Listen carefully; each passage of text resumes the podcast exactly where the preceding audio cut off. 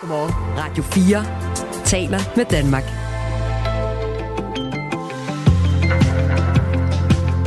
Velkommen til Radio 4 morgen. Nå ja, men det er jo FCK, der er videre. Det er sådan set en af historierne, vi har i bæret her til morgen. En anden er jo historien om et hold, der ikke gik videre, men til gengæld vandt alle hjerter i fodbold-Europa, nemlig Klaksvik. Og der ringer vi og vækker borgmesteren. Det er på Færøerne, og øh, efter at have slået to mesterhold ud, så gik det men meget små marginaler galt for Klaksvik i går, da holdet blev sendt ud af kvalifikationen til Champions League. Det er sådan rigsfællesskabets mest prominente repræsentant på fodboldkortet i dag. Det må FCK altså leve med. Borgmesteren hedder Karl Johansen, og hvis du hører det her, Karl, øh, vi høres ved 8.34. Et svendebrev skal være en adgangsbillet til en videregående uddannelse. Sådan lyder det fra børne- og undervisningsminister Mathias Tesfaye fra Socialdemokratiet. Og det er i et forsøg på at få mange flere unge til at vælge erhvervsuddannelserne. Det har jo i mange år været et problem, at der er for få, der vælger dem. Men sådan en ordning ville øh, ikke have kunnet lokke øh, arkitektstuderende Villas Birk Kastrup over på en erhvervsuddannelse i stedet for gymnasiet. Det er en, øh, et personligt indblik i den her problemstilling, som Mathias Tesfaye vil forsøge at løse. Vi taler med den arkitektstuderende om cirka 20 minutter. En af de historier, vi skal se på senere, det bliver først om halvanden time, at vi tager debatten om den, det er, hvorvidt Kurt Vestergaard, afdød satiretegner, øh, skal have en Kurt Vestergaards vej opkaldt efter sig. Det her det udspiller sig i Aarhus, hvor Jyllandspostens hovedkvarter øh, ligger, og dengang der lå det i øh, land, øh, bydelen Viby. Det var på det tidspunkt, hvor det hele blussede op i det første vilde sammenstød med den muslimske verden efter de 12 tegninger, hvor Kurt Vestergaards med bomben i turbanen på profeten var den mest øh, markante. Der tegner sig et flertal til synligheden for, at han får en vej opkaldt efter sig, og det er en vej, øh, hvor Jyllandspostens gamle hovedkvarter lå lige præcis dengang. Det er jo øh, en værdidebat, der stempler meget godt ind i, hvad vi ellers går og diskuterer i de her uger og måneder. Så du må allerede gerne nu tænke over, hvad du synes om det. Altså skal den afdøde tegner have en vej opkaldt efter sig? Afstemningen finder sted i Aarhus Byråd, men øh, vi tager forskud på den her. Og så er det også i dag, at øh, to af Folketingets, øh, ja, nu siger jeg store partier, det ene er i hvert fald stort, øh, holder sommergruppemøde. Det ene er Socialdemokratiet, som er regeringens største parti, og så det konservative Folkeparti, som er, er knap så stort for tiden. Begge partier skal i den grad i arbejdstøjet for at genopfinde sig selv, så lyder det fra en politisk kommentator. Vi kommer til at tale med om øh, de to partier og deres kampform. Og så taler vi også med Christian Rabia Madsen, politisk ordfører fra Socialdemokratiet. Det bliver kvart i otte, om øh, hvad er det øh, lige præcis Socialdemokratiet skal gøre nu, hvor de daler ned i, i meningsmålingerne. Goddag, Jacob Grosen. Ja, goddag, Kasper. Harbo, klokken er 8 minutter over 6. Nemlig. Godmorgen. Godmorgen. Radio 4 taler med Danmark. Vi lægger ud med Donald Trump. Øh, den republikanske top har nu reageret på, at tidligere præsident Trump i går blev tiltalt for valgfusk i staten Georgia. Formanden for repræsentanternes hus, republikaneren Kevin McCarthy, har været ude og give fuldstændig opbakning til den tidligere præsidentkandidat. Trump risikerer ellers at skulle øh, ruske træmmer i flere år, hvis han bliver dømt, men det er åbenbart ikke nogen hindring for det republikanske bagland. Til at se nærmere på det har vi nu øh, Mads Dalgaard Madsen, tidligere indrigspolitisk rådgiver ved den danske ambassade i Washington D.C. med. Godmorgen. Godmorgen. Hvorfor er det, at republikanerne bakker op om Trump, selvom han faktisk risikerer at blive idømt lange fængselsstraffe? Ja, det er en af de mest fascinerende dynamikker i indrigs, amerikansk indrigspolitik i, i de her år. Donald Trump han har lykkedes med at vende de her retssager fra en politisk tabersag, som det jo normalt vil være, til en politisk vindersag. Han hopper simpelthen fra den ene retssag til den anden og forstærker historien, som han jo fortæller til de republikanske vælgere om, at han er politisk forfulgt af demokraterne. Og øh, lederne af demokraterne, the øh, criminal Joe Biden, som han er begyndt at kalde ham. Så han bruger simpelthen retssagerne som en politisk fortælling til at, at i virkeligheden at fortælle den oprindelige Donald Trump-myte om, at han er outsideren, der kæmper for den glemte mand i USA mod et stort system, der prøver at få ham ned med nakken. Og det har vist sig virkelig at have klangbund i, bund i det republikanske parti, så han her over foråret over sommeren bare er blevet mere og mere populær, og nu fører totalt meget i øh, det republikanske primærvalg. Det er interessant med den seneste tiltale. Altså, øh, han tabte valget i Georgia til øh, senere præsident Joe Biden. Men det er så siden kommet frem, at han forsøgte at overtale delstatens øh, valgansvarlige republikaneren Brad Raffensperger til at finde omkring 11.000 stemmer, så Trump ville fremstå mm. som vinder i den stat. Og det afviser den valgansvarlige at gøre, selvom han var republikaner. Og anklagerne i Georgia hævder, at øh, der øh, fandt en sammensværgelse sted for at ændre resultatet af valget i 2020 til Trumps fordel. Det er en sag, som Trump ikke selv kan benåde øh, sig selv for, hvis han bliver valgt som præsident. Øh, det kan han i de andre sager, men det kan han ikke i den her. Øh, det, er jo, det er jo nogle voldsomme tiltaler og en ret interessant dynamik, du peger på, at, ja. øh, at vi har en præsidentkandidat, øh, det bliver han nok for republikanerne, som kan komme til at sidde i fængsel, hvis han bliver valgt. Øh, hvor, altså, kan du ikke øh, sige noget mere om, hvordan det kan lade sig gøre, at øh, republikanerne ikke tror på øh, de tiltaler? Jo, og det er, det er nemlig, og, og grund til, at jeg griner lidt, det er fordi, jeg simpelthen, det udfordrer lidt min, min ordbog, det her, fordi det, jeg har brugt ord som historisk og aldrig set før, og, og det ved vi ikke, og fordi det er så vanvittigt, simpelthen så mange gange i den sidste, løbet af den sidste uge. Og det er simpelthen hovedkonklusionen, det er, at vi begynder at bevæge os ud på ubetrådt land her. Vi ved simpelthen ikke, hvad konsekvenserne vil være, øh, hvis Donald Trump han bliver kendt skyldig, om han skal i fængsel, og i særdeleshed ikke, hvis han bliver præsident, fordi det er simpelthen bare aldrig sket i amerikansk historie. Og det er måske også den forvirring, og den, hvad kan man sige, totale juridiske kaos, der er i USA lige nu, som Donald Trump egentlig er hans bedste mulighed for at holde sig ude af fængsel. Altså det her med, at før vi overhovedet har fundet ud af, hvad der skal ske med de her retssager, jamen så er han blevet endnu mere populær i det republikanske parti. Han er måske blevet republikanernes øh, præsidentkandidat, og måske endda præsident. Så man skal analysere det her både i et juridisk spor, hvor det selvfølgelig er meget alvorligt for Donald Trump, men det er så sandelig også et politisk spor, som gør sig gældende her. Og det politiske spor bliver mere og mere dominerende, jo mere absurd, vi, vi jo mere populær Donald Trump han egentlig bliver. Den her retssag i Georgia bliver den fjerde retssag mod den øh, tidligere præsident og potentielt kommende præsident. Øh, det er fjerde gang på fem måneder, at han bliver tiltalt, Donald Trump. Og nu ved vi jo ikke, om Trump bliver dømt. Men kan du sige noget om, hvor stærkt anklagemyndighedens øh, sag i Georgia står? Jeg kan sige, at, at anklagemyndigheden i Georgia øh, har lagt meget øh, hårdere ud, end vi rent faktisk regnede med. Egentlig det, vi forudså, det var, at han ville komme, med, eller de ville komme med den her øh, øh, telefonsamtale, hvor han har prøvet at påvirke Georgias indrigsminister til at få nogle stemmer. Den telefonsamtale kan vi alle sammen gå ind på YouTube og høre, og det er sådan rimelig klart bevismateriale. Men du, hun har tilføjet den her sammensværgelses øh, paragraf i, i øh, hvad hedder det, tiltale, tiltaleskriftet, som, som egentlig i virkeligheden bliver brugt normalt til at få mafia ned med nakken i USA. Så hun har lagt meget, meget hårdt ud i tiltaleskriftet, hvilket tyder på, at hun har noget meget, meget stærkt bevismateriale, hvilket betyder på, at hun jo har en rigtig, rigtig stærk sag. Hvad vil der egentlig ske, hvis Trump bliver dømt og skal i fængsel i Georgia? Ja, det er nemlig et rigtig godt spørgsmål, og det er det, jeg mener med, at der, så er vi simpelthen ude på ubetrådt øh, land. Rent juridisk set, jamen, så skal han jo teknisk set i fængsel. Men der skal vi bare have det politiske element herinde. Fordi lad os nu underholde ideen om, at han bliver præsident. Jamen, så er han jo præsident for unionen USA. Så er der et flertal af staterne i unionen, der har peget på, at Donald Trump skal være leder af den union.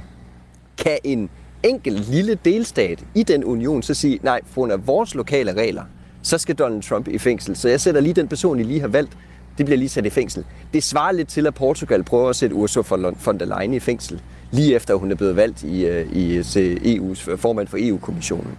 Det giver ikke rigtig mening, og det er derfor, vi skal have den der politiske element ind over. Og det er derfor, vi, det hele det ender nok i højesteret, fordi det her det er en snak om, hvad den amerikanske forfatning rent faktisk siger om det her spørgsmål, fordi det ved vi ikke for nuværende. Vi har fået en øh, besked fra vores øh, lytter øh, Lars Mads Dalgaard Madsen. Øh, Mads Dalgaard Madsen er tidligere indrigspolitisk rådgiver ved den danske ambassade i Washington. Øh, Lars skriver, åh, han er så træt af at høre om Trump øh, hele tiden. Ja. Øh, kan du ikke lige sige, hvorfor er det det her, det bør interessere os i Danmark? Det bør interessere os i Danmark, fordi USA er vores ultimative sikkerhedsgaranti. USA er simpelthen basen, eller hvad kan man sige, fundamentet for hele NATO-samarbejdet. Så hvad der sker i USA er fuldstændig kritisk for, for dansk udenrigs- og sikkerhedspolitik øh, i årene fremover. Og det er sådan set ikke noget, når USA ryster på den her måde. Det har vi ikke set USA gøre før. Så Danmark befinder sig også i en, historie, en, i en situation, som vi ikke har befundet os i før. Når Washington nyser, så bliver verden forkølet. Og Washington nyser lige nu rigtig, rigtig meget. Hele USA's sådan fundamentale institutioner står og ryster. Og det er altså virkelig vigtigt i, øh, at holde øje med og forstå, ikke mindst i de her år, hvor vi har en ny geopolitisk situation i, i på vores eget kontinent, men også et spørgsmål i fremtiden om Taiwan og, og Kina osv. Så, videre. så det her det er fuldstændig alt overskyggende vigtigt for Danmark at følge med i. Og derfor bliver vi selvfølgelig ved med at holde øh, øje med, hvad der sker i den her retssag i Georgia mod øh, Donald Trump. Jeg tænker heller ikke, det sidste gang, vi taler med dig, øh, Mads Dahlgaard Madsen. Du skal have tak for at være med den her gang. Det var så lidt. Tommy følger også med. Ja, ja du har sagt den titel så mange gange. Okay. Men sig den bare en sidste gang i dag. Tidligere indrigspolitisk rådgiver ved den danske ambassade i Washington D.C. Tommy skriver, jeg så et meme, der meget godt forklarer, hvad mange tænker. Og det er jo også en anden måde at følge med i amerikansk politik på, ved at engang imellem se et uh, meme, altså et billede med noget tekst på. Øhm, der var de fem sidste præsidenter, og fire af dem har startet 10 krige, og der var nul sigtelser mod dem. Så er der en, der ikke startede nogen krige, men nu er sigtet for 78 punkter. Skriv Tommy, som altså øh, mellem linjerne sympatiserer med Donald Trump. Ja. Det bliver spændende. Så øh, har vi ikke sagt for meget. Nu, nu er det jo ikke, fordi øh, han ikke har startet krige, at han er øh, tiltalt. Han meddelte i øvrigt i aftes øh, dansk tid, at han på mandag vil præsentere en rapport, en rapport, der går i detaljer med den valgsvindel, der ifølge ham fandt sted under præsidentvalget i, i 2020. Og til det har Georgias republikanske guvernør Brian Kemp allerede været ude på det sociale medie X, der tidligere hed Twitter, og sige, i næsten tre år har enhver, der har beviser for svig, undladt at stå frem under ed og bevise noget som helst ved en domstol. Vores valg i Georgia er sikre, tilgængelige og retfærdige, og vil fortsætte med at være det, så længe jeg er guvernør. Vores lands fremtid står på spil i 2024, og det skal være vores fokus. Du lytter til Radio 4 morgen. Så bevæger os videre til øh, noget dansk, nemlig noget så dansk som øh, et socialdemokratisk sommergruppemøde. Her, repræsenterer, eller her præsenterede Socialdemokrater nogle elementer i et kommende finanslovsudspil. Blandt andet blev et forslag om en ret stor pose penge til landets erhvervsuddannelser præsenteret. 310 millioner kroner skal området tilføres næste år, og det stiger til det tredobbelte i løbet af perioden frem mod år 2030. Det er der mange, der er glade for. En af dem er formanden for lederne hos Danske Erhvervsskoler og Gymnasier, Ole Heinager. Det er jo sådan set, som vi plejer at sige, ved at være sidste udkald. Uh, vi mangler rigtig mange faglærte uh, i Danmark. Vi har en grøn omstilling, vi har en teknologisk udvikling. Og øh, de sidste 10 år, så længe jeg har været med her, der har der kun været taget penge fra os og ikke været givet nogen. Så det her det er for alvor øh, en handling, øh, som vi kan bruge til noget. I Ole Heinagers forening, som dækker de erhvervsrettede uddannelser, HHX, HTX, EUD, EUX og AMU, har de for nylig lavet deres egen udregning, der kommer frem til, at erhvervsskolerne har mistet en masse penge, 1,7 milliarder i alt over syv år, på grund af diverse nedskæringer og grønthøster. Formanden for lederne hos Danske Erhvervsskoler og Gymnasier, Ole Heinager, ser gerne, at de ekstra penge kommer til at blive brugt til først og fremmest nyt udstyr. Vi har en, øh, et efterslæb, det vil sige, at vi har noget gammelt udstyr, øh, men ikke nok med det. Det er ikke nok at få noget tidsvarende udstyr. Vi skal også have noget, der er, øh, er fremtidssikret, og der sker det så hurtigt lige nu med udviklingen, at vi bliver nødt til hele tiden at have ressourcer til at kunne få den nyeste teknologier, fordi det er jo sådan, at vi skal undervise de unge mennesker i at komme ud i virksomheden, der har den nyeste teknologi, og så nytter det ikke noget, vi, øh, vi ligner et teknisk museum. Det er ikke kun flere penge, der skal til for at gøre det mere attraktivt at søge ind på erhvervsskolerne. Regeringen vil også udvide muligheden for at læse videre, hvis man tager en erhvervsuddannelse. Uddannelsesminister Mathias Tesfaye, gammel murer, har været ude at sige, at han vil gøre svendebrevet til en adgangsbillet til flere videregående uddannelser. Det mener formanden for ledere hos øh, Danske Erhvervsskoler og Gymnasier, Ole Heinager, er en rigtig god idé. De unge de er jo meget optaget af det her med, at alle døre er åbne. Det er deres forældre sådan set også optaget af. Så der har man jo der er dygtig til at sige, at med gymnasiet, så er alle muligheder åbne, og så har man den her fornemmelse af, at man, når du tager en erhvervsuddannelse, så er det for livet. Og det er den myte, vi skal have brugt op med. Samtidig med den myte med, at det er meget finere at, at kunne have bogligt øh, eller tage studentereksamen, end at tage en faglært uddannelse. Fordi med en faglært uddannelse, der kommer du faktisk ud efter uddannelsen og kan et fag. Du kan tjene penge som faglært, rigtig gode, der står stor efterspørgsel på arbejdskraft. Du kan starte som selvstændig, og nu kan du også læse videre med studentereksamen skal du kunne læse videre, ellers er du øh, rent faktisk kun fag, ufaglært. Så det her med at sælge det, det vil betyde rigtig meget. Det er vi overbevist om. De unge mennesker, der forlader folkeskolen, øh, er delt op på den måde, at 80 procent fortsætter på en gymnasieuddannelse, og det er kun 20 procent, der øh, tager en erhvervsuddannelse. Og det er altså det, man vil gøre op med i regeringen. Og nu skal vi faktisk tale med en, der valgte den gymnasiale vej i stedet for erhvervsuddannelsen. Vilas Birk Hastrup går på sidste år på arkitektuddannelsen på Arkitektskolen i Aarhus. Godmorgen. Ja, godmorgen. Det her det er jo historien om, at øh, der er andre veje ind til sådan en arkitekt, altså udtænke huse og så videre. Altså for eksempel den, at man kan ligesom øh, øh, Tesfaye har haft en murske i hånden, mm-hmm. at det også kunne være vejen derhen. Hvad tænker du om det? Jamen, jeg tænker umiddelbart, at øh, det kunne der være en, en god mening i. Øh, man kan sige, nu har Tesfayes forslag, der har han ikke øh, sådan specifikt specifik ude at sige nu, hvad for nogle erhvervsuddannelser man kunne koble på, hvad for nogle videregående uddannelser. Ej. Og det er klart, det er jo der, det ligesom ligger. Øh, giver det mening eller ej? Mm. Men i det hypotetiske eksempel, at det kunne være en, en murer eller en tømmer, der søger ind på arkitektskolen, det kunne jeg sådan set godt se for mig, at det kunne give en god mening. Øhm, men nogle af de, altså man kan sige, det store sådan, spørgsmål lige nu, øh, som, som mange arkitekter i branchen prøver at svare på, det er, hvordan bygger vi mere bæredygtigt i fremtiden? Øh, og for at skulle, skulle løse det og være med til at, at give et bud på at løse øh, klimakonflikterne, jamen så skal man også have en forståelse for, hvordan bygger man faktisk i praksis ude på byggepladserne. Mm. Og der må man sige, der har tømmerne og murene en fordel frem for de uh, elever, der kommer direkte fra gymnasiet. Uh, fordi de forstår ned i detaljen, hvordan den der byggeproces foregår. Savner du nogensinde det at have stået ude på en byggeplads? Uh, det tror jeg faktisk gerne, jeg vil sige ja til.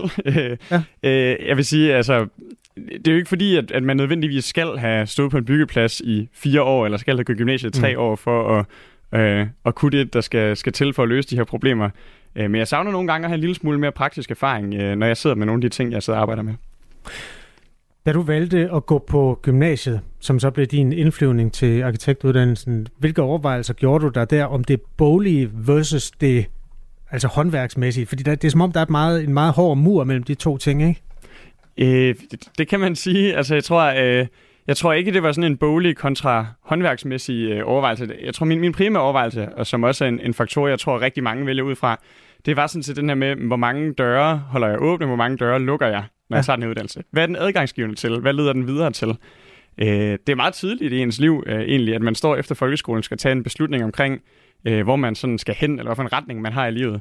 Øh, og der tror jeg, at en af grundene til, at gymnasieuddannelsen er så populær, det er, at den holder en masse døre åbne, og så udskyder man i en eller anden grad øh, den der stillingtagen med, med tre år, og lærer selvfølgelig også en masse undervejs. Jeg forstår fuldstændig, hvad du mener. Jeg var 24, da jeg øh, bestemte mig for at komme på Journalisthøjskolen. Altså, der begynder man sådan langsomt at finde ud af, hvem man er. Mm-hmm. Øhm, noget af det, der jo er sikkerheden i at gå håndværksvejen, det er job. Altså, hvor det akademiske, det kan være mere usikkert. Fyldte det noget for dig dengang? Øh, nej, altså man kan sige, øh, de gymnasielle uddannelser giver jo ikke som sådan direkte adgang til nogle særlige jobs. Øh, så personligt har det ikke været, været, været noget, der var en del af overvejelsen dengang. Øh, det vil jeg ikke sige nej. Hvor meget, altså nu ved, altså jeg aner ikke noget om din uddannelse, men altså hvad, hvad er øh, opgaverne for en arkitekt på sidste år? Altså skal du tegne et hus og udtænke hele vejen derhen, eller hvordan, det, hvordan Jamen, foregår det? Øh, det skal man. Altså man, øh, man arbejder et helt semester, hvor man ender ud i at, øh, aflevere et projekt, øh, som er gennemtegnet. Mm. Øh, så du afleverer et sæt tegninger. Det kunne være øh, plan, snit og opstaltegninger. Det er et hus tegnet set op fra øh, og fra siden, og så snittet igennem det. Øh, og det afleverer man i en skala, øh, der ligesom er fast, så, så man vil kunne se på tegningen afkodet, når man, der er så mange kvadratmeter her, og væggene er her, og sådan. Det er sådan relativt teknisk. Men man afleverer ikke en tegning, hvor man ved præcis, hvor øh, isoleringen er, og rørene ligger, og sådan. Der er også en, en detaljegrad, man ikke har med der, hvor man typisk har nogle øh, ingeniører med til, til den del af processen. Men sådan materialerne, altså hvordan taget skal se ud, for eksempel? Det er sådan ja, noget, I udtænker? Det, det kunne det være, ja. Og det er uden at øhm. nogensinde har rørt ved en tagsten? Nej, man kan sige, øh, der er også, øh, der er også håndværk til stede på øh, arkitektskolen her i Aarhus. Øh, altså, der er værksteder, man, man færdes på som studerende. man laver materialeprøver. Øh, der er et helt studio på, på kandidaten, der arbejder med at udvikle nye materialer, øh, som virkelig har, har hænderne nede i, i bolledejen. Altså, så det er ikke fordi, man er fuldstændig ukendt over for de her ting. Øh, men det med at have færdes på en byggeplads til gengæld, altså, det, det er jo sådan noget, vi lærer i vores, vores værksteder i, i, i en form for lukket system på mm. vores egen uddannelse. Og det med at have været på en byggeplads ude i virkeligheden, det tror jeg kunne være enormt gavnligt øh, i den sammenhæng.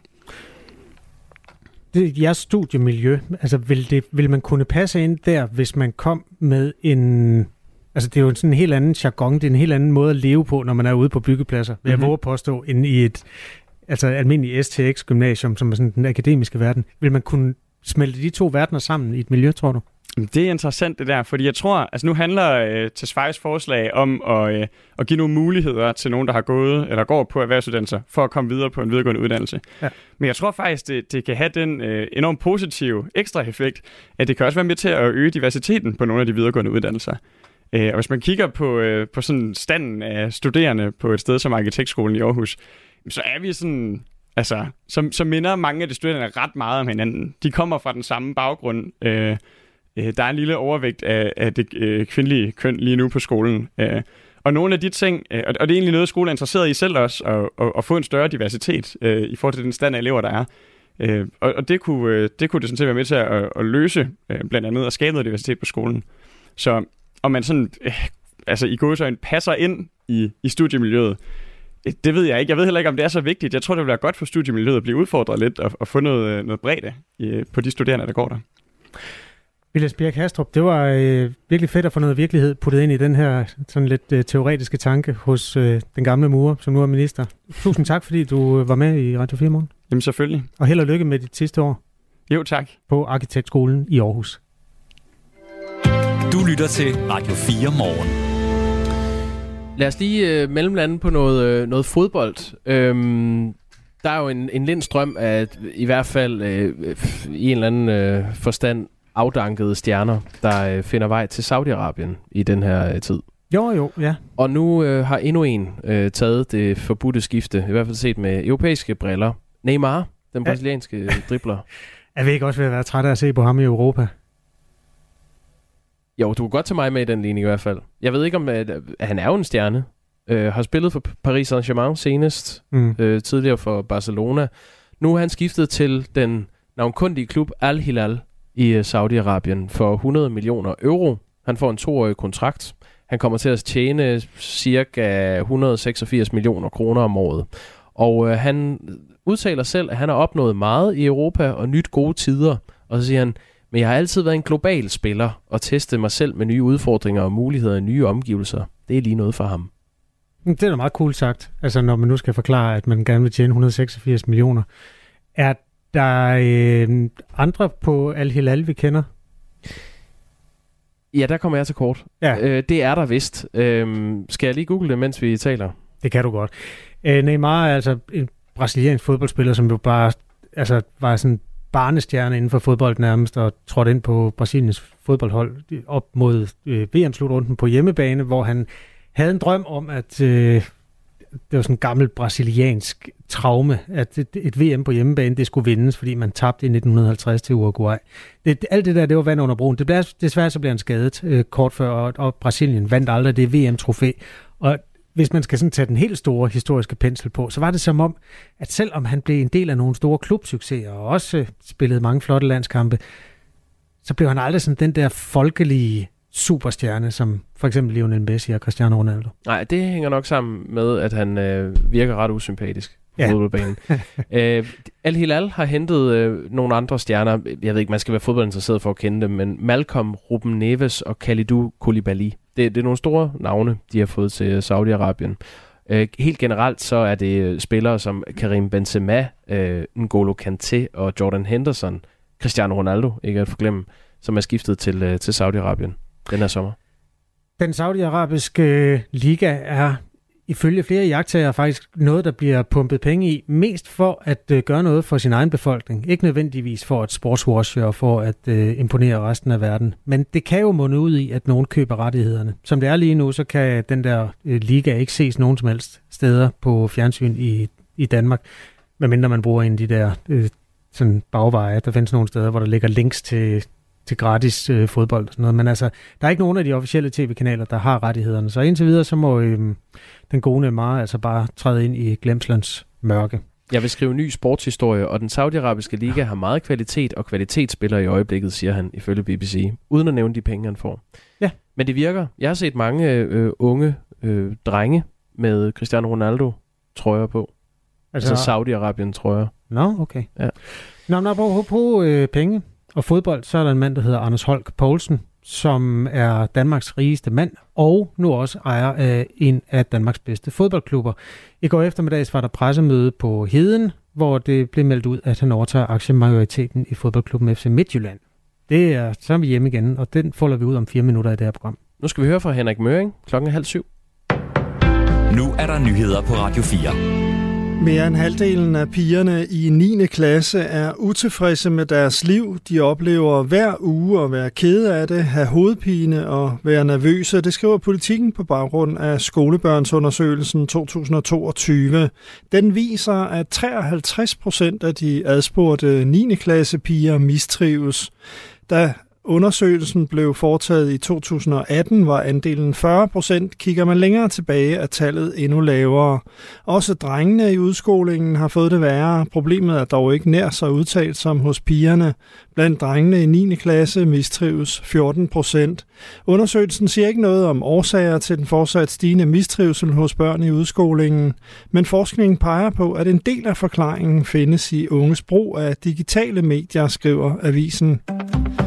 Flere realkreditselskaber ønsker ikke at belåne huse, der ligger tæt på vindmøller eller solceller. Det skriver Jyllandsposten på baggrund af instrukser, som avisen er kommet i besiddelse af. De kommer fra Jyske Realkredit og Totalkredit og bruges af vurderingsfolk til at vurdere værdien af en ejendom. Hvis en ejendom er generet af støj eller skyggepåvirkning fra vindmøller, skal den risiko markeres og frarådes til belåning, lyder en, en instruks fra Jyske Realkredit. Det kan i praksis gøre det svært at sælge sådan en bolig. 4 ud af 10 lønmodtagere overvejer at tage et ekstra job. Det viser en undersøgelse fra Nordstat lavet for fagforeningen Business Danmark. 10 procent svarer, at de allerede har et bidjob, mens 39 procent svarer, at de overvejer at tage et ekstra arbejde. Direktøren i Business Danmark, Martin Kilgaard Nielsen, mener, at en af forklaringerne er stigende leveomkostninger. Det seneste års tid har budt på stigende priser på blandt andet fødevarer og energi, og det har ifølge direktøren sat nogle husholdninger under pres. Det er jo ikke gået nogens næse forbi, at vi har haft en rigtig høj inflation den, den seneste tid, og at leveomkostningerne øh, er steget på den baggrund. Øhm, så, så den her mulighed for bijobberi, som der åbner op for nu, øh, vil jo alt andet lige være med til at, og, øh, at give et supplement til, til husholdningen, øh, som, som mange familier måske har, har brug for i øjeblikket. Direktøren peger på nye regler, der trådte i kraft 1. juli i år, som gør det lettere at tage et bidjob. Det må dog fortsat ikke være til ulempe for det primære job, og det er ikke tilladt at bidjobbe i en konkurrerende virksomhed. Ukraine afviser ideen om at opgive territorium for NATO-medlemskab. Hvis man vil finde en måde at afslutte krigen i Ukraine, må det være med i overvejelserne, om Ukraine skal afstå dele af sit territorium til Rusland mod til gengæld at blive medlem af Forsvarsalliancen NATO. Det mener Stian Jensen, stabschef for NATO's generalsekretær Jens Stoltenberg. Under en paneldebat i går nævnte han ideen om, at Ukraine afstår territorium, skriver det norske nyhedsbureau NTB. Men det er fuldstændig uacceptabelt, siger en talsperson for Ukraines udenrigsministerium. Ideen møder også skarp kritik fra en rådgiver for præsident Volodymyr Zelensky, skriver politikken. Han kalder forslaget for latterligt. FC København er klar til playoff-runden i kvalifikationen til Champions League efter en sejr i straffesparkskonkurrence over Sparta Prag. Kampen stod 3-3 efter 120 minutters dramatisk fodbold i den tjekkiske hovedstad. I straffesparkskonkurrencen brændte Sparta Prag to gange. Det betyder også, at FCK er sikker på Europa Leagues gruppespil som minimum. I løbet af dagen klarer det op med lidt sol, 18-23 grader og lidt til frisk vestlig vind. Du lytter til Radio 4 morgen. Husk, du kan skrive en sms til os på 1424. Klokken er 6.34. Det er Henrik Møring, der er nyhedsvært på det her radioprogram, hvor øh, Jakob Grosen og Kasper Harbo følger det hele til dørs med nogle lidt længere interviews på væsentlige emner. Vil du reklamere for noget? Ja, det kan jeg gøre. Øh, vi har et interview med øh, Thomas Skriver Jensen, erhvervsuddannelsesordfører fra Socialdemokratiet, om det her forslag øh, fra Mathias Tesfaye om, at et svendebrev skal ligestilles med en studentereksamen og give direkte adgang til videregående uddannelse. Det skal nemlig få flere unge til at vælge erhvervsskolerne som alternativ til gymnasierne. Øhm, betyder det, at en tømrer kan blive jurist, for eksempel? Det taler vi med Thomas Skriver Jensen om om 10 minutter. Der er kommet virkelig mange fede sms'er, der handler om lige præcis det, fordi vi havde besøg af en engageret kommende arkitekt, Villas, før nyhederne. Dem tager vi lige i øh, samme boldgade, eller øh, på samme tidspunkt. når vi kommer dertil. Ja. Senere på morgenen, hvis vi nu skal fortælle, hvad det bliver for en dag rent nyhedsmæssigt, jamen så bliver der debat om, hvorvidt øh, man skal opkalde en vej efter den afdøde tegner, satiretegner, avistegner, Kurt Vestergaard, der er mest bekendt, især i den muslimske verden, for et billede eller en tegning af profeten Mohammed med en bombe i sin turban. Der tegner sig et flertal, øjensynligt i byrådet i Aarhus, for at en øh, vej, der ligger ude i nærheden af Jyllandspostens tidligere hovedkvarter, der hvor avisen holdt til i 2005, da det hele blussede op. Der tegner sig et flertal for, at den kommer til at hedde Kurt Vestergaardsvej. Men der er modstand, så der er både tilhængere og modstandere, der kommer til at ytre sig, når vi tager den debat om cirka en time. Du må gerne skrive ind, hvad du mener om den sag på 1424. Her i studiet er det Kasper Harbo, Jakob Grosen og øh, dig, hvis du byder ind. Godmorgen. Godmorgen. Du lytter til Radio 4 morgen. Danmarks rigeste mand, Anders Holk Poulsen, ejer af bestsellerkoncernen, er nu også ejer af en af landets bedste fodboldklubber. I går eftermiddags var der pressemøde på Heden, hvor det blev meldt ud, at rigmanden overtager aktiemajoriteten i fodboldklubben FC Midtjylland. Fra dags dato, jamen der er ejeren af FC Midtjylland og majoritetsejeren, for vi der også en masse små ejere, men øh, over 95% ejerskab, der er Hartland øh, ejer af FC Midtjylland. Hartland betyder Anders Holk Poulsen, som altså er ejer af selskabet Hartland. Udover at være den nye ejer af FC Midtjylland, så er han også ejer af Bestseller-koncernen, der jo altså står bag mange populære tøjkoncerner. Niklas Stein er journalist på Radio 4. Godmorgen. Godmorgen. Med fokus på sport. For det første, hvad er det FC Midtjylland vil øh, signalere med det her salg af aktiemajoriteten fra amerikanske hænder til øh, meget kendte danske hænder? De vil gerne signalere, at de er tilbage, eller hvad skal man sige, øh, er fast inventar i, i toppen, og altså helt op i toppen af dansk fodbold, der hvor vi nok må sige, at FC København har, har nytten en, en lidt ensom tilværelse i, i noget tid, hvis ikke øh, faktisk ret, ret lang tid. Altså det er klart, at de får jo nogle fuldstændig andre økonomiske muskler øh, nu.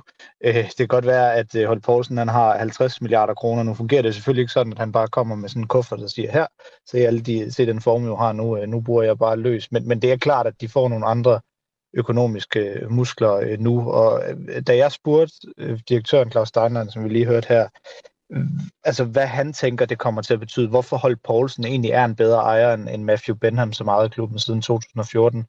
Jamen så lavede han sådan en, en metafor eller analogi, hvor han, hvor han sagde, at Midtjylland, de var de to, øh, de var de her to drenge nede i kælderen, der havde lavet deres eget firma, øh, og på et tidspunkt, så skal det lille firma, hvis man kunne sige, at det var et tech, øh, tech-firma, men på et tidspunkt skal de jo op fra kælderen og, og være et stort firma, der kan overtage hele verden, øh, og det mener Steinlein så, at øh, FC Midtjylland er nået dertil nu med, med Holt Poulsen som ny ejer. Altså nu bliver de taget op fra kælderen og bliver det her kæmpestore firma, der kan, der kan nå øh, næste skridt. Så, øh, så det var meget tydeligt at mærke på både Steinlein og resten af FC Midtjylland. Det her, det er, øh, det er et meget, meget, meget stort nyt kapitel i FC Midtjyllands historie. På sin vis også mm. i dansk fodbolds historie. Matthew Benham, han er jo et brite. Undskyld, jeg kom til at sige, at han er, var amerikaner. Det er fordi amerikanerne ejer så meget andet. Øhm, der var jo altså som sagt pressemøde i går, hvor klubbens direktør Claus Steinlein talte om vigtigheden af det her opkøb. Lad os lige høre 1 minut og 20, som du har lavet øh, i interview med ham, øh, ja, Niklas Stein. det var han fortæller den analogi nemlig. Ja. Jamen, det er sådan typisk, når man udvikler virksomheder. IT-virksomheder er jo de klar, tydeligste at se. Der sidder to drenge nede i en kælder og udvikler et eller andet koncept. Så kommer der nogen ind og putter penge i, og så kommer de op på et vist niveau. Og til sidst så bliver man opkøbt af de store, øh, for så bliver man en del af Microsoft eller et eller andet. Så kører de ind i, i deres programmer. Og så ved man godt, som de to, der sad i kælderen, så har de haft en rigtig god rejse. Og alle dem, der har været med, business English, der har været med undervejs. Så, så hver sit trin hver sin ejer. Øh, det gode for mig, når jeg sidder her i dag, det er jo, at vi fortsætter med alt, alt den know-how, vi har for SmartOx. Vi fortsætter med alt det, som Benham har været det vigtigste, han har tilført. Det, pengene var det vigtigste de første to-tre år, men derfra også for de første tre år, men hele rejsen har know-howen omkring at bruge big data været det vigtigste. Det, at vi kan fortsætte med det, men få en dansk ejer, der forstår dansk kultur, men som også forstår, hvordan er, vi udvikler virksomheden fra det niveau, vi er nu, til næste niveau. Altså, hvordan går vi fra at være de der to drenge i kælderen, øh, så kom Benham ind og hjælper os ud af kælderen, hjælper os ud i, det, i, i fodbold Danmark. Hvordan kan vi hjælpe os ud i fodboldverdenen? Øh, det har Anders og, og Hartland en, en mulighed for. Så på den måde har han et større view ud over øh, øh, erhvervslivet i hele verden, øh, end Benham har, som var rigtig stærk på fodbold. Så vi, vi beholder fodbold know øh, ligesom drengene i kælderen, men vi får en viden omkring, hvordan driver man virksomheder på højeste klinge, og, og derfor tror jeg på, at det er et rigtig godt step for FC Midtjylland. Siger altså Claus Steinlein, tidligere fodboldspiller og nu øh, direktør i FC Midtjylland. Han er vokset op på Bornholm og har øh, sådan et stykke dialekt derfra, men også lagt masser af hedens dialekt til sig. Det, det er en meget sådan overbevisende købmandsagtig øh, fremtoning, han har, øh, Niklas Stein. Hvordan, hvordan oplevede du egentlig modtagelsen af det på, på sådan et pressemøde der? Jamen, det var, det var faktisk øh, en, en, hvad skal man kalde det, stor oplevelse at være på det her pressemøde, for øh, der var længe planlagt, at der skulle åbnes det her nye øh, Dream 99-kompleks, tror jeg det hedder, i forlængelse af den her, det her guldmine-projekt, som FC Midtjylland har. Sådan et stort kombineret akademi og, og faciliteter og alt muligt. Så, så det var... Altså talent, var det egentlig talentudvikling, det er ikke en rigtig guldmine. Ja, ja, Ja, præcis, præcis. Ikke en rigtig guldmine dog. Øh, hvor de skal udvinde øh, store øh, fodbold, øh, fodbolddiamanter, øh, som de kan sælge videre selvfølgelig. Og, og det, det, den øh, indvielse var længe planlagt, så, så der var i forvejen et stort, øh, stort stå hej, øh, da man ankom til IKAST. I, i, I går der var rigtig mange mennesker og ballonger og alle mulige aktiviteter, og der havde man så valgt at lægge det her pressemøde oveni, så, så der var selvfølgelig øh, fuldstændig stuefuld i et meget, meget varmt lille lokale i, øh, i, i det her kompleks, øh, fyldt med pressefolk, men også fyldt bare med øh, folk fra FC Midtjylland, fra moderklubberne og bare civile, der var kommet for at se, hvad, hvad alverden var der, for, der, der foregik. Så, så det var, i forhold til, jeg har været til en del øh, pressemøder, øh, fodboldpressemøder, også bare i FC Midtjylland, så var det, så var det noget helt andet, og det blev taget enormt øh, godt imod det af både folk og presse, og altså, de var fuldstændig op at ringe også i FC Midtjylland, og det forstår man jo også godt. Altså, de bliver jo Jamen, jeg tror godt, jeg kan sige, at de bliver den rigeste fodboldklub i, i, i dansk fodbolds historie på sin vis. Jeg har aldrig helt forstået det der. Fordi øh, selvom ejeren har mange penge, så må man jo ikke bare tage pengene op af ejerens taske og bruge dem på spillere, fordi der er sådan en, en kabale, der hedder Financial Fair Play, altså at klubberne sådan på en eller anden måde mm. skal selv sørge for at tjene de penge, de bruger. Hvordan vil du lige forklare det paradoks? Hvorfor er det så fedt at have en rig ejer? Jamen, det er fuldstændig rigtigt. Altså, der er jo nogle regler i fodbold, der gør, at du skal kunne tjene penge, før du kan øh, bruge penge. Altså, øh, sponsorindtægterne skal kunne øh, stemme overens med de penge, du bruger på for eksempel øh, transfer og så videre. Øh, men, men det er klart, at som Steinlein også lidt indikeret på det klip, vi spillede før, jamen så, så trækker det også noget til forretningen FC Midtjylland, øh, det her med, øh, med Holt Poulsens. De får også mulighed for at blive en større forretning, og på den måde øh, skabe større kommersielle indtægter, flere sponsorindtægter, og på den måde tjene flere penge. Øh, det er den ene gren af det, øh, og som sagt, når man så kan tjene flere penge, jamen, så kan man også bruge flere penge. Og den anden er, at, at øh, jeg ved ikke, om FC Midtjylland har kunne har, altså, jeg tror ikke, der har været noget loft i forhold til, hvad FC Midtjylland må bruge. Øh, øh, der er man dog ikke en Premier League-klub, hvor man har nærmest øh, uendelige øh, mængder, som man kan se en klub som Chelsea bare bruge løs af i den her tid. Altså, der har dog været et eller andet loft i forhold til, hvor mange penge de, de, øh, de har fået for, for Matthew Benham, og der bliver råderummet jo unægteligt lidt større med, med, med Danmarks rigeste, rigeste mand. Så jeg ser det sådan lidt øh, på to ben. Altså, jeg tror, de får flere penge, som de kan bruge, og jeg tror også, de får muligheden for at kunne tjene flere penge, som de kan bruge øh, løbende. Det her, det var altså et pressemøde, der virkelig festligt holdt, at FC Midtjyllands aktiemajoritet øh, nu øh, tilhører Anders Holk Poulsen. Var det ikke lidt mærkeligt, at han ikke selv var med på pressemødet?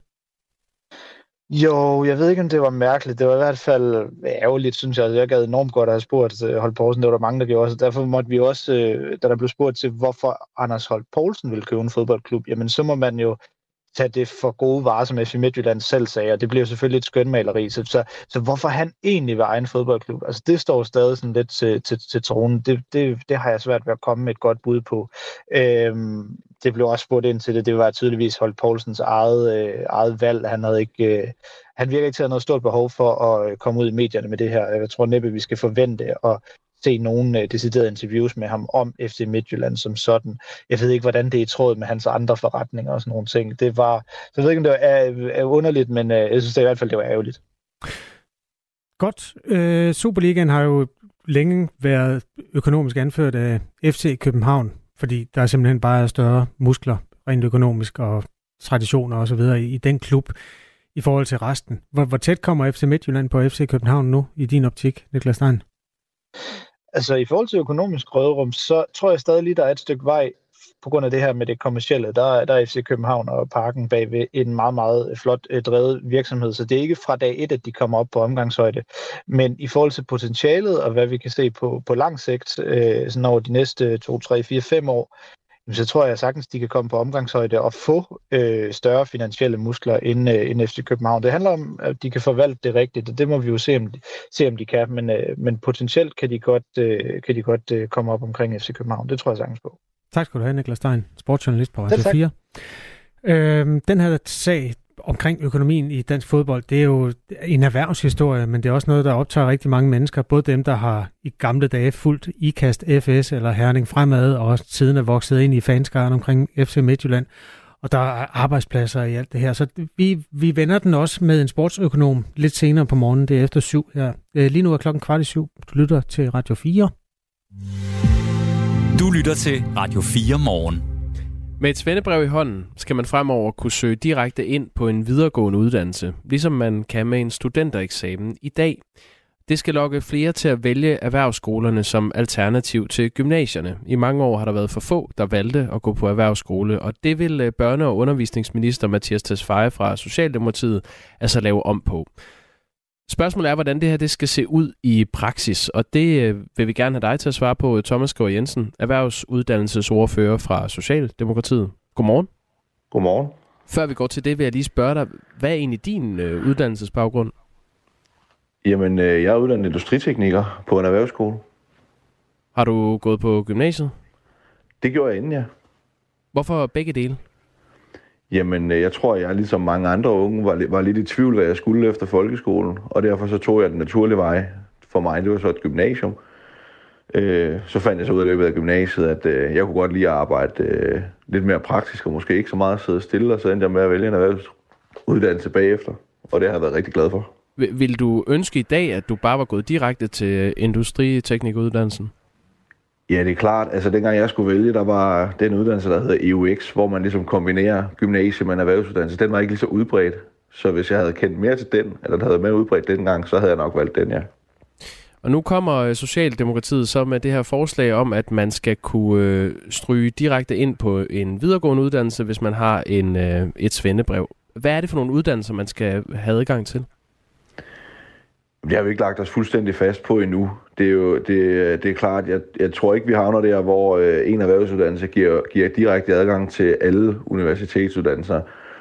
Men det er klart, når jeg besøger erhvervsuddannelser, øh, folkeskoler også i dag, og snakker med unge mennesker, så noget af det, man er bekymret for, det er jo, at en erhvervsuddannelse det bliver, en, øh, det bliver et slutprodukt i uddannelsessystemet, altså at man ikke kan noget bagefter. Og det er klart, det er jo et problem, fordi det virksomhederne siger, når vi besøger, eller når jeg besøger dem, det er jo, at de ingeniører, som har været faglærte først og tager en ingeniøruddannelse bagefter, de er helt fantastisk dygtige. Så det er vigtigt at åbne nogle døre op, så det bliver en nemmere vej at tage, og flere ved, at man kan tage den. Men øh, altså for at gøre det konkret, så øh, vil jeg gerne have dig til at svare på, øh, øh, at betyder det her forslag, at man som udlærer tømmer for eksempel kan blive jurist? Øh, det har jeg svært ved at forestille mig, men, men, men det er svært at blive helt konkret. Det forestiller mig at blive op til en politisk forhandling. Præcis hvilke uddannelser, der skal give adgang til hvad. Men som sagt, nej, det kommer ikke til at blive sådan, at alle en erhvervsuddannelse skal give adgang til, til alle videregående uddannelser. Der skal være en eller anden form for mening med det. Ja, hvor kunne det give mening? Jamen, det kunne give sindssygt god mening, hvis man var uddannet, øh, hvis man var uddannet industritekniker som mig, og få en forlom ind øh, og blive øh, ingeniør for eksempel.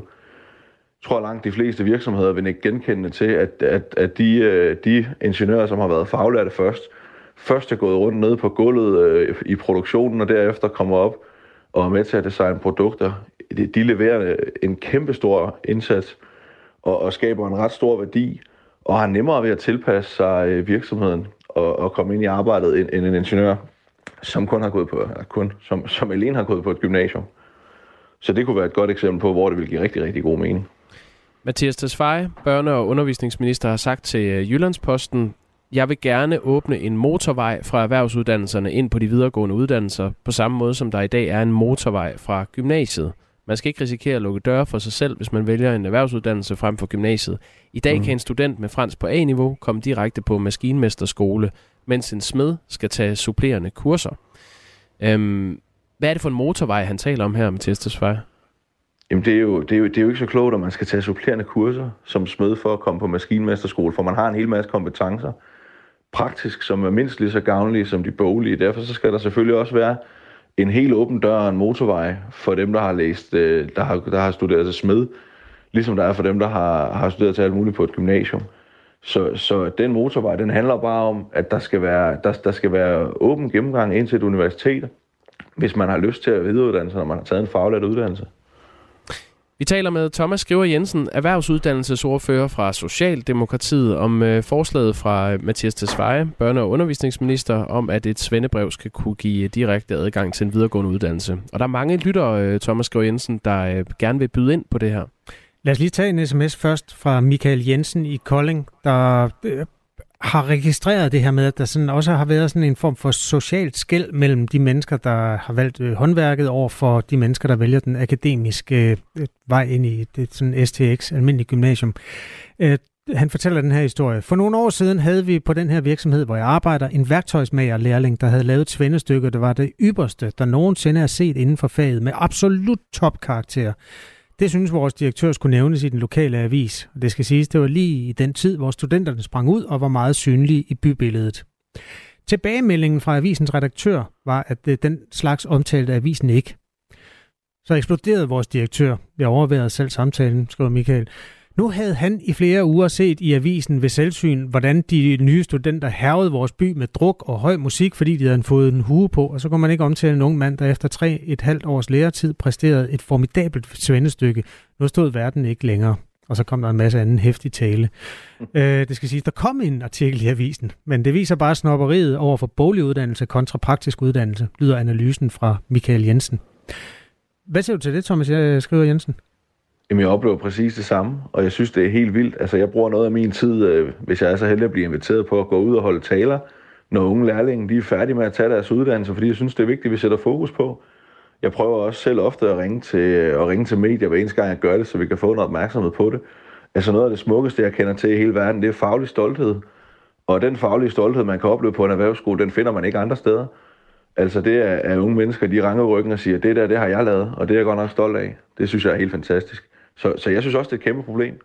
Og vi, altså, vi er jo nødt til at have på en eller anden måde pressen til at, at, at få øjnene op for erhvervsuddannelserne på en anden måde. Jeg synes, det forslag, vi kommer med i forhold til universiteterne, det er jo, det er jo en vej. Et andet for, altså, en anden øh, strøgetanke kunne jo også være, at, at, at journalister selv opsøgt erhvervsuddannelser og lærlinge, der blev færdige, og sagde, det kunne vi godt tænke os at skrive om. Nu kom vi med en kæmpe styrkelse af erhvervsuddannelserne i går. Det, det har heller ikke ryddet nogen forsider her til morgen, når jeg lige kigger på morgenaviserne. Mm. Det synes jeg da bare er ærgerligt. Jeg ved ikke, om det er for fjern for journalister at, at snakke om erhvervsuddannelser. Det fordi tror jeg de ikke. Vi, vi gør det jo nu. Øhm, Tommy, han har også skrevet til os. Jeg tog svendebrev som voksenlærling, som tømrer og gulvlægger. Mange af de fag, vi havde, kunne man ikke dumpe i. Du skulle bare møde op. Jeg har set folk bogstaveligt talt sove sig til et svendebrev på to kontorstole. Den går nok ikke hos mester, men den gik på skolen, skriver Tommy. Øhm, det er jo så lidt noget, der peger den anden vej. At man er også nødt til at arbejde meget med kvaliteten i det her. Hvad vil I gøre for at sikre det, Thomas skriver Jensen? Jamen, vi har jo leveret en kæmpe, øh, et forslag til en kæmpe stor investering i erhvervsuddannelserne. Den største investering i, i al den tid, jeg kan huske i rigtig, rigtig mange år. Så, så, så det har vi jo præsenteret i går, og så er det jo klart, hvis det er sådan, at, at, at den, ham, der har skrevet ind, han, han har oplevet det, du, du siger her, så er det jo et spørgsmål om, om lokalt på skolen, hvordan, øh, hvordan skolegang fungerer. Det, det er svært at, at beslutte noget politisk omkring. Så det, det er ikke et billede, du kan genkende? Nej, altså det, det synes jeg ikke. Men det er klart, der skal jo, altså erhvervsuddannelserne skal være et sted for topmotiverede unge mennesker, der har lyst til at dygtiggøre sig. Og, og det tror jeg egentlig er rigtigt. Det har det nok ikke altid været. Men, men jeg synes faktisk, meget af det blev løst, øh, da man lavede den sidste erhvervsuddannelsesreform under Christina Antorini. Altså, hvor man begyndte at sætte noget karakterkrav øh, op, når man kom fra folkeskolen til en erhvervsskole. Det tror jeg gjorde rigtig meget for, at de unge mennesker, der kom på, kom på erhvervsskolerne, de, de, de, altså, det var nogen, der rent faktisk gerne ville noget med deres uddannelse. Så, så jeg, tror, jeg, jeg tror egentlig, vi er videre i dag i forhold til det. Det er det, jeg oplever, når jeg kommer rundt i hvert fald. Det er jo sådan i dag, hvis man søger ind på en videregående uddannelse via kvote 1, så bliver man vurderet udelukkende på baggrund af sit karaktergennemsnit. Men man kan kun søge kvote 1, hvis man har en adgangsgivende gymnasial uddannelse. Det vil altså sige, at man kan ikke søge ind på øh, kvote 1, hvis man har afsluttet en erhvervsuddannelse. Der skal man gennem kvote 2. Kriterierne for, hvad kravene er til kvote 2, varierer fra uddannelse til uddannelse, men ud fra det forslag, I kommer med her, skal gennemsnittet på Svendebrevets karakter så vægte det samme som gennemsnittet på en studentereksamen? Ja, det vil jeg mene, det skal. Altså, når vi siger, at vi vil åbne en motorvej, så er det fordi, vi vil det. Det er klart, der skal stadigvæk være en eller anden form for sammenhæng mellem det, altså det, det svendebrev, man har taget, og den uddannelse, man vil læse til bagefter. Men, men ja, det vil jeg mene, det skal. Kan man sammenligne de to ting? Altså karakterer i, på en erhvervsuddannelse og karakterer i øh, gymnasiet? Ja, et stykke hen ad vejen kan man, men, men nej, det er jo ikke helt det samme. Der er jo der er forskel på, hvad der er, der er fokus på. Men om man er helt vildt dygtig til det, til det praktiske, og lidt til det boglige, eller om man er virkelig, virkelig dygtig til det boglige, som man er, hvis man har gået på et gymnasium, værdien af det, værdien af det, synes vi bare skal være lige høj.